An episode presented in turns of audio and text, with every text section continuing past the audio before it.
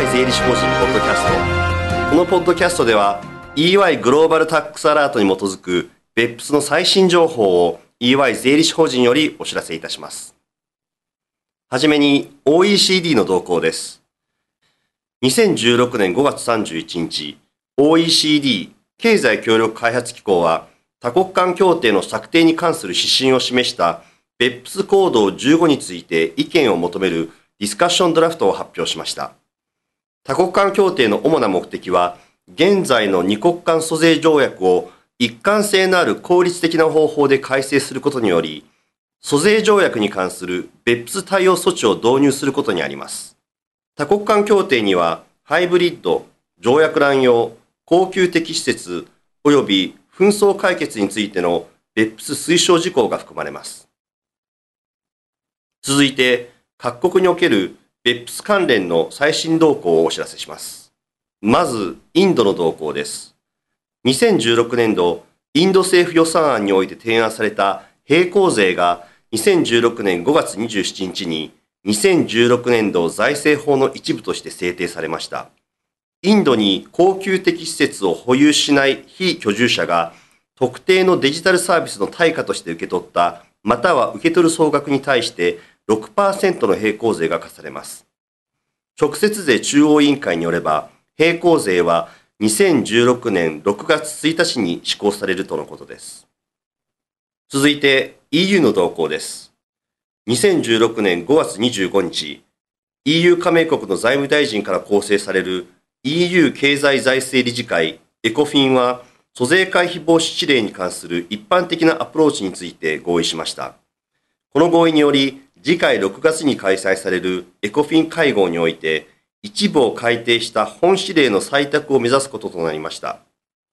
また、加盟国の財務大臣は、2016年3月8日の政治的合意に基づき、非公開の国別報告書の自動的情報交換に関する指令を採択することで、最終的な法的合意に達しました。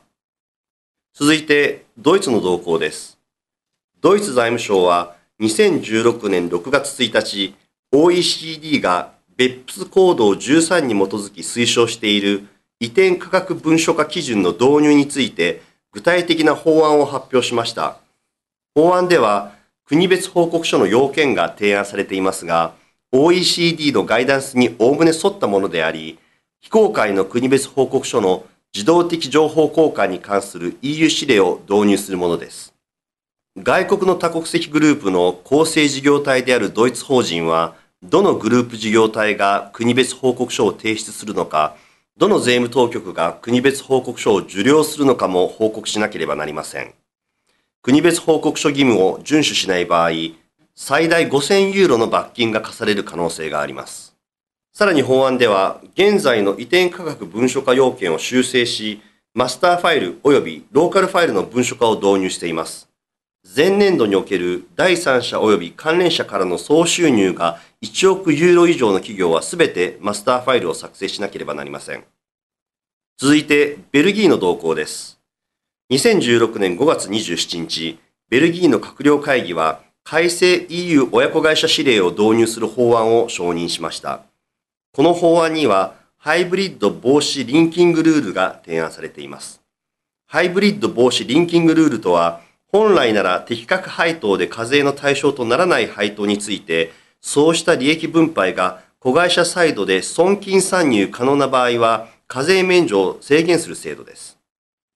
最後にオーストラリアの動向です。2016年5月24日、オーストラリア税務局は、ベップスコード13に基づく移転価格文書化に関する OECD 推奨事項実施の一環として、オーストラリアにおけるローカルファイルの最終的なハイレベルの概要を発表しました。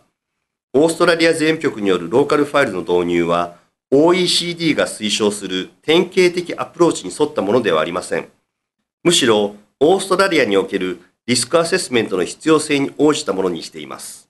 全世界売上高が10億オーストラリアドル以上の大手グローバル企業には、2016年1月1日以降に開始する事業年度よりローカルファイルを年度末から12ヶ月以内に提出することが義務付けられます。